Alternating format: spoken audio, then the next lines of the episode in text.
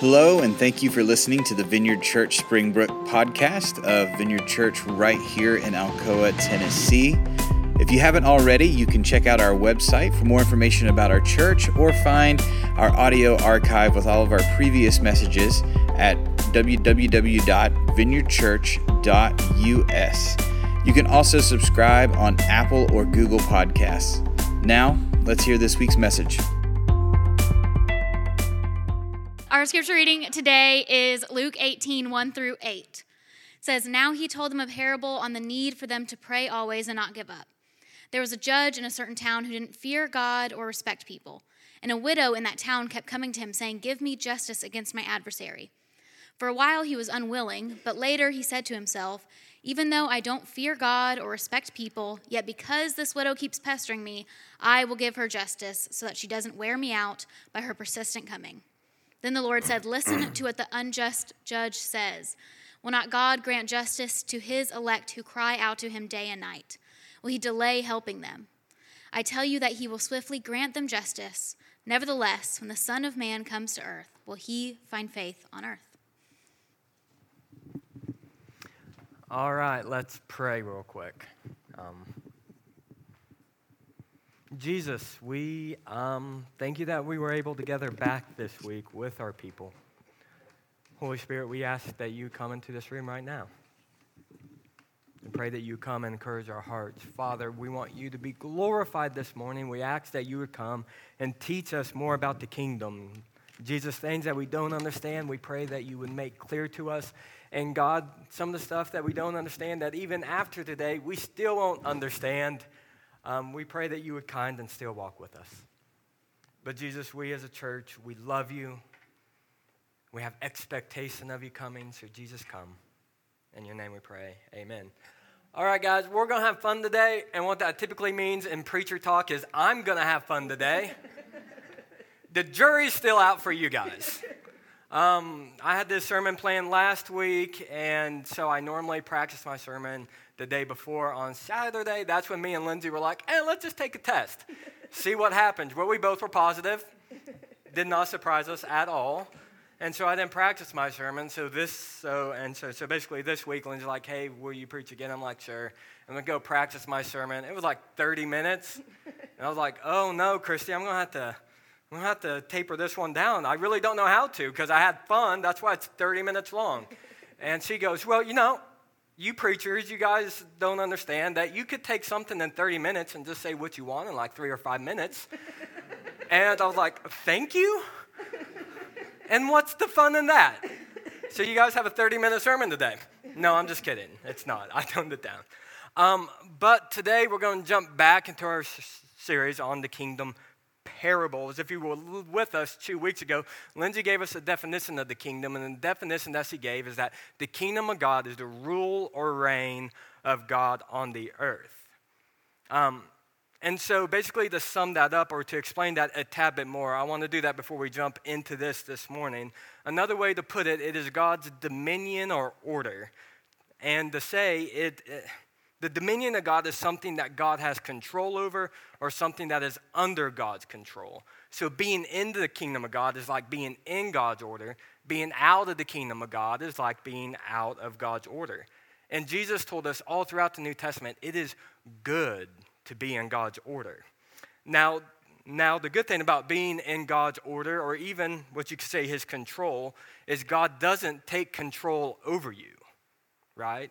He doesn't come and take control over you and say, Get into my kingdom. He accepts control.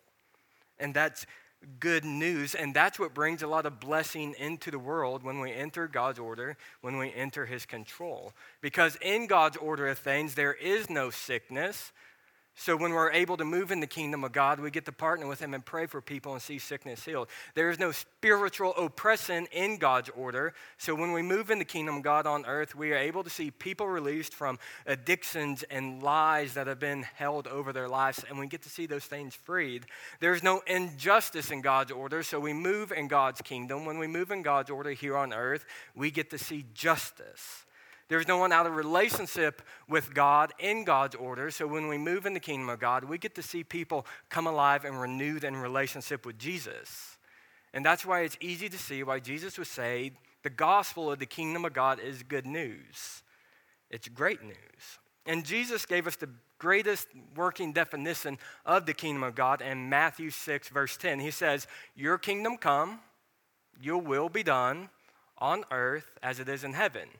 And if you guys know anything about Hebrew poetry, um, typically in Hebrew poetry, the second line, that second sentence, always explains the first sentence.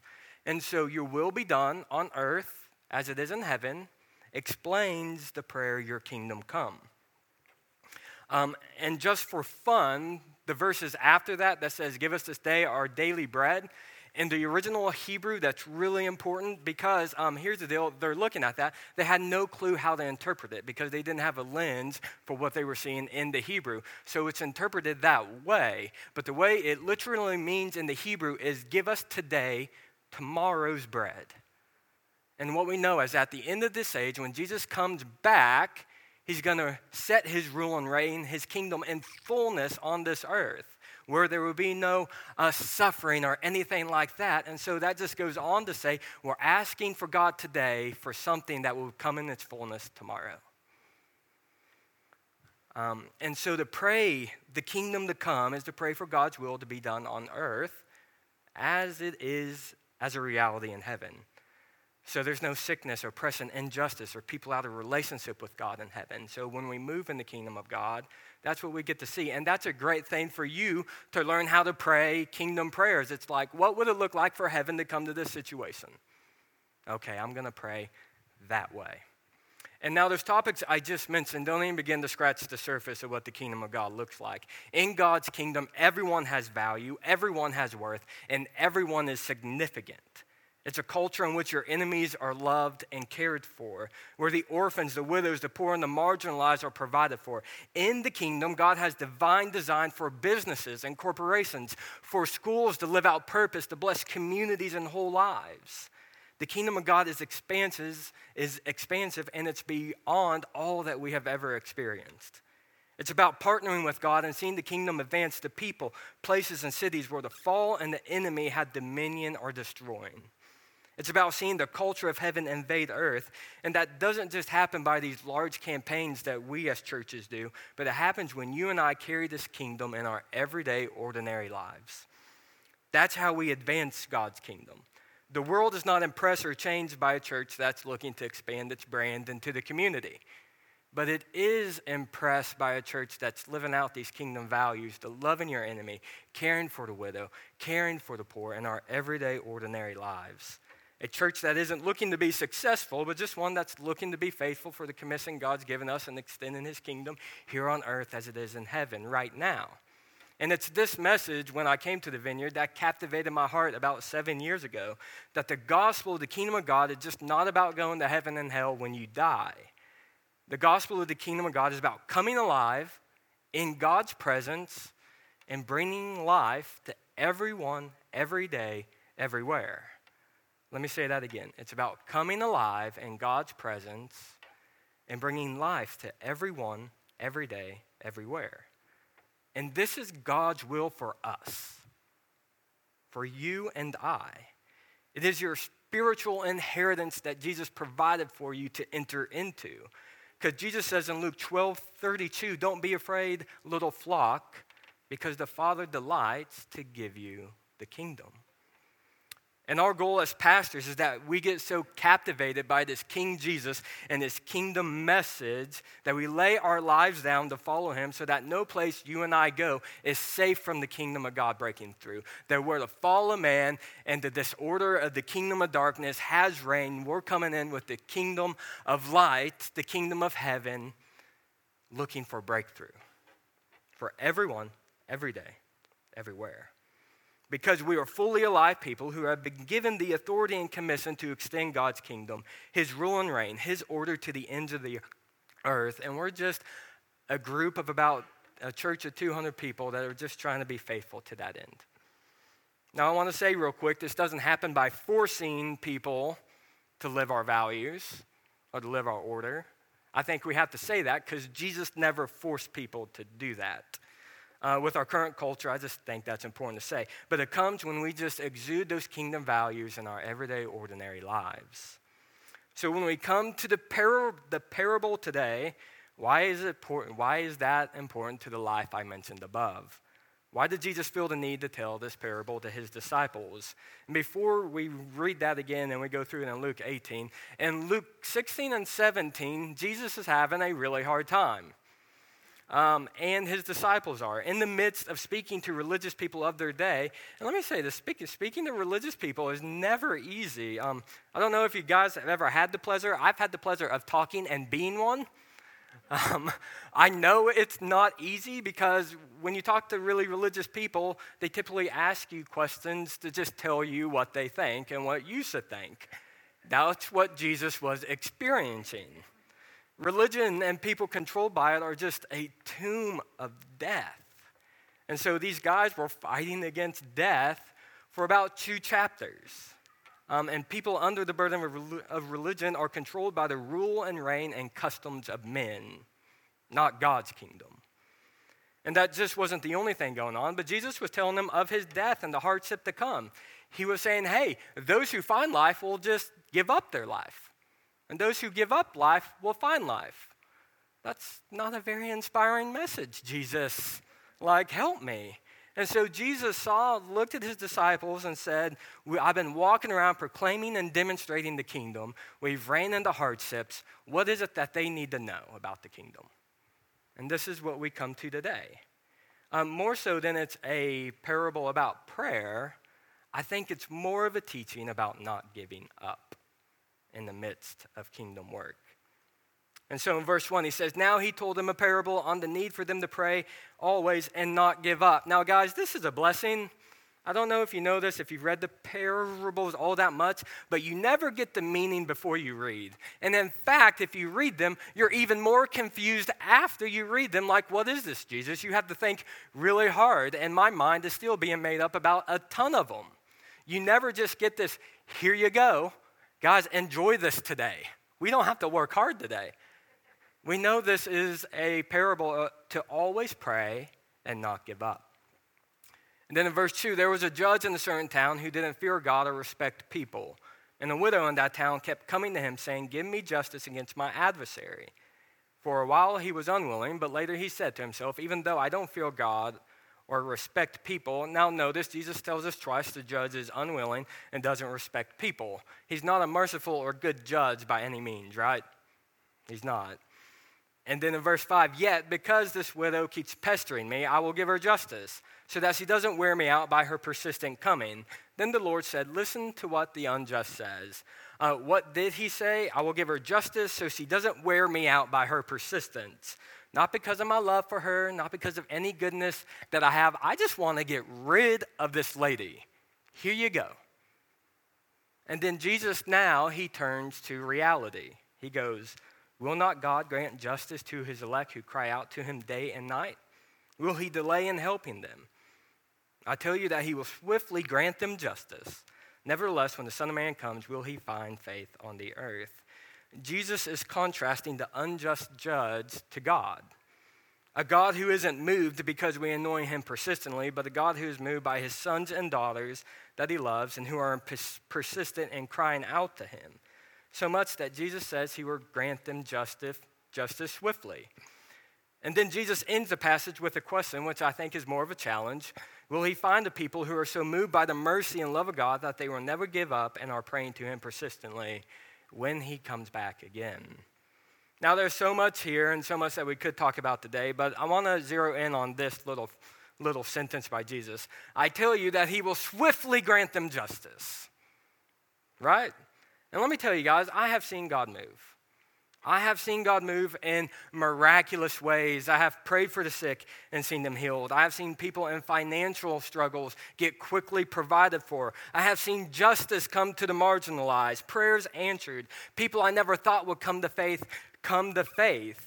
And I believe as a church, God is leading, leading us into a time in which we see these things more often. But I don't know about you. I have seemingly also not experienced God grant justice swiftly. There, is, is there any hands in here?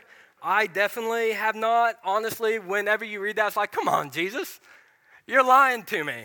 All right, you're getting my hopes up just to let me down. Um, and let me say this I have prayed for the sick many a times and not seen them healed.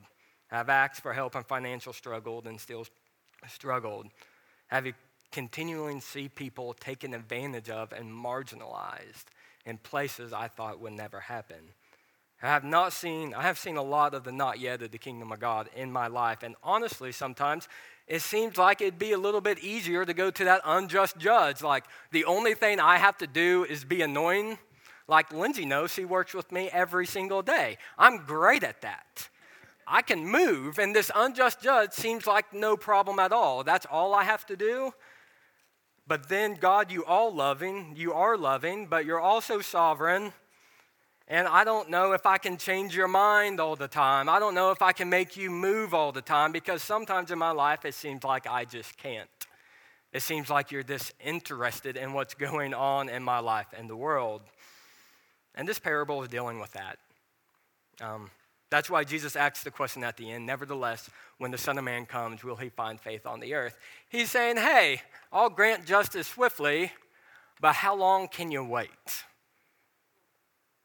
How long can you persist? Because delivery times will vary. It's like getting a package around Christmas from Amazon, guys. And sometimes my, my next pass, package from Christmas is going to arrive February the 12th, it says right now. My wife is getting a late present. Um, and can you, in the midst of the tension, not give up? That's the meaning of the, par- the parable. That's the teaching. Now, there are other teachings on how to get breakthrough with God. This isn't one of them. Um, that is not, it's a teaching on how to not give up. And how do we not give up? According to this parable, is to realize that God is not evil.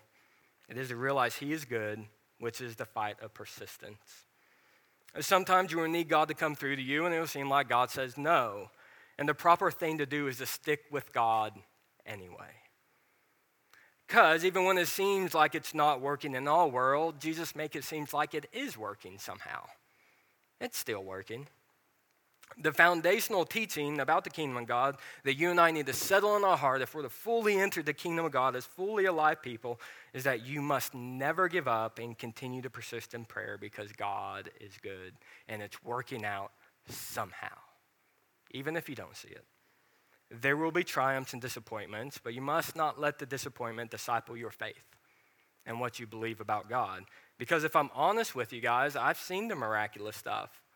I've seen God do amazing things in a moment. I've seen Him provide. I've seen all those things.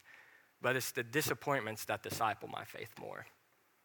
It's the things I haven't seen that disciples my heart more. And Jesus is saying, never let the not yet of the kingdom destroy your faith and expectation for breakthrough of the already. Because if you give up, you definitely won't see breakthrough, right? And there are a few examples of this in our time. Uh, last week, because I was going to preach this last week, Monday was Martin Luther King Jr. Day. And what we know, Martin Luther King Jr. did great things for racial reconciliation, and he did great things for um, civil unrest and, and civil justice and things like that. And Martin Luther King, in this famous I Dream uh, basically sermon says this I have a dream that one day every valley shall be exalted, and every hill and mountain shall be made low, that the rough places will be made plain, and the crooked places will be made straight. Now, let me just say this the things that are out of order will be put back in order. And the glory of the Lord shall be revealed, and all flesh shall see it together. This is our hope, and this is the faith that I go back to the south with. With this faith, we will be able to hew out of the mountain of despair a stone of hope. With this faith, we will be able to transform the jangling discords of our nation into a beautiful symphony of brotherhood, the things out of order coming in order. With this faith, we will be able to work together, to pray together, to struggle together, to go to jail together, to stand up for freedom together, knowing that we will be free one day. Um, Martin Luther King had a beautiful view of the kingdom of God. And every time he talked about reconciliation, that's what he was talking about. He has so been entrenched with this vision of the kingdom that he just went all out, guys. Um, and what we know is that that ultimately cost him his life. And Martin Luther King's life, he didn't get to see what we've seen, what that work has continued to do today. He probably saw little amounts of breakthrough and a, needed a lot of perseverance and persistence. And what we know from the Bible, if you get someone who never gives up, what do you do with them? The disciples were all martyred completely. And how do you get someone who has such a kingdom of vision that's extending the kingdom of God on earth? You kind of take them out. Jesus said the kingdom of God is forcefully advancing, but it's also suffering violence. Right? So there's a battle in our world. It's the kingdom of God versus the kingdom of darkness. And while it's forcefully advance, advancing, it's being violently attacked. Um, so, how did Martin Luther King persist? Well, if you read about his life, before he would go to a rally, he would go there a day before and he would spend all day in his room alone, down on his knees in prayer. The week that he died, the next week, he was going to hold uh, this huge rally um, for uh, civil justice and for civil rights in Washington, D.C. And that week before he died, he rented a room at Thomas Merton's Abbey in Kentucky just to be able to sit with God and pray. What helped him not give up was persisting in prayer. It's one of the ways to not give up. When, when someone's kind of walking away from the faith, the first question I ask to, die, to diagnose where they're at is Are you still praying? Are you still praying to God? And then we have another example, and that's the founder of the vineyard, John Wimber.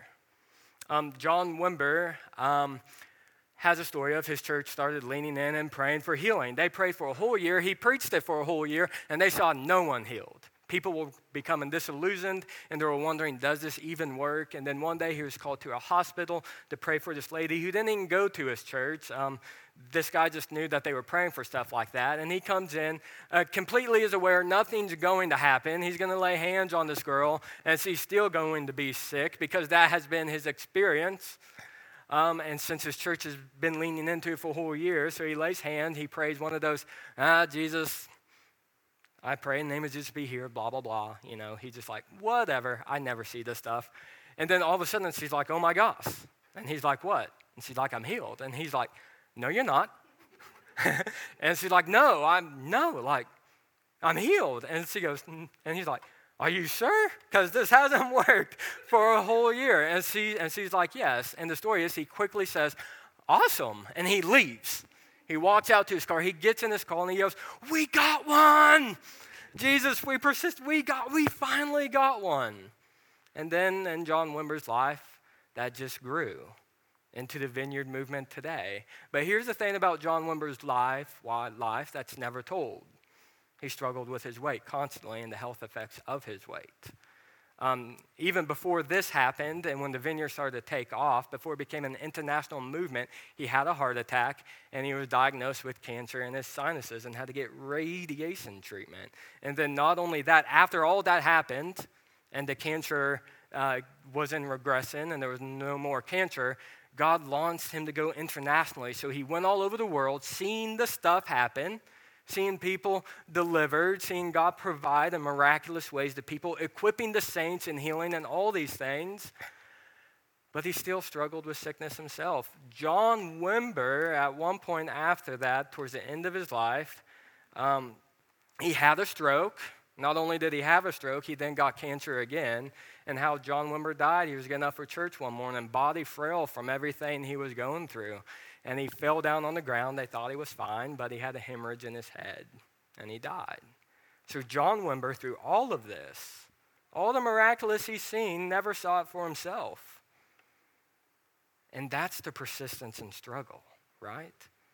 How do we keep on going when I can pray for someone else, but I can't be blessed? Seemingly be blessed. How do we persist and John Wimber talked about during the midst of all that, he sat down one day and had to be like, Jesus, am, am I really going to keep on doing this? Do I really believe this? And then he's reminded the kingdom is just as much about the kingdom coming, but the kingdom is also about suffering. And he says, Well, then I must persist. I have to keep on going. I have to keep on equipping the saints to walk with God in these ways. And so can we persist? In the midst of all the beautiful things about the kingdom of God, can we power through the disappointments and persist anyways, as if God is working no matter what? And we have to settle that in ourselves. The kingdom of God, we have to settle this value. We can't ever give up. You can't ever give up. And giving up, guys, I want to say real quick before we jump into Selah, it doesn't look like just walking away from the faith.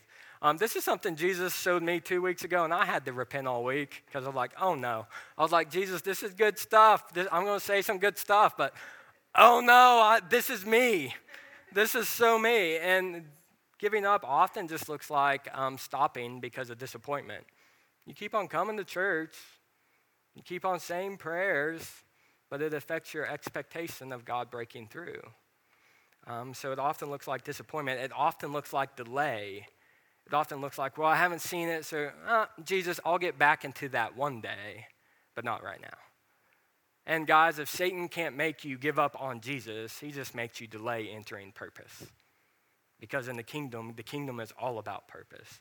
And also, giving up doesn't necessarily look like walking away from Jesus, it looks like fatalism, which looks like, honestly, like this it's like, well, God wills or He won't.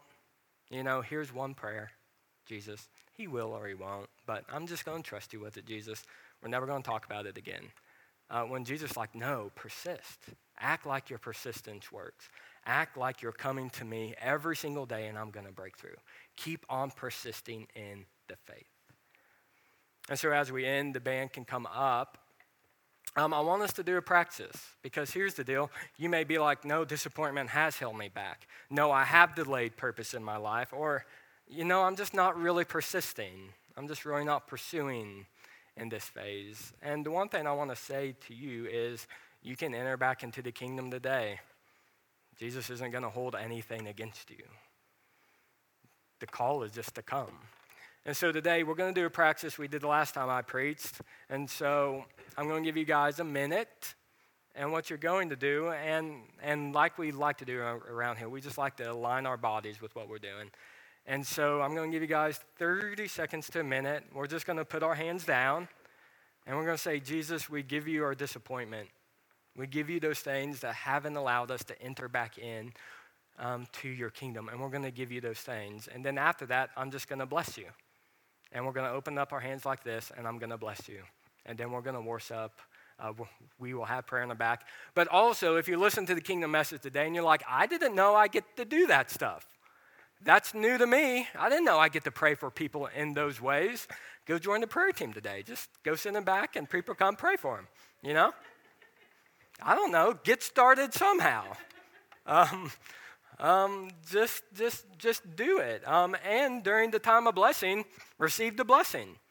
Because it's going to just be a time we just commission you back out again in the name of Jesus um, to bring the kingdom to our community. Can you guys imagine what it would look like if a church about 200 people went all in on the kingdom in Springbrook?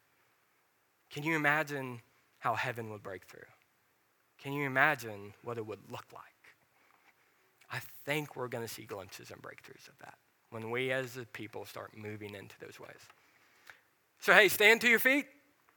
Um, I'm going to give you 30 seconds to a minute. If there's anything that's hindering you going back all in to the kingdom, hindering you going, going all in with Jesus, um, I'm just going to ask you to posture your hands down and give it to Him. So take some time.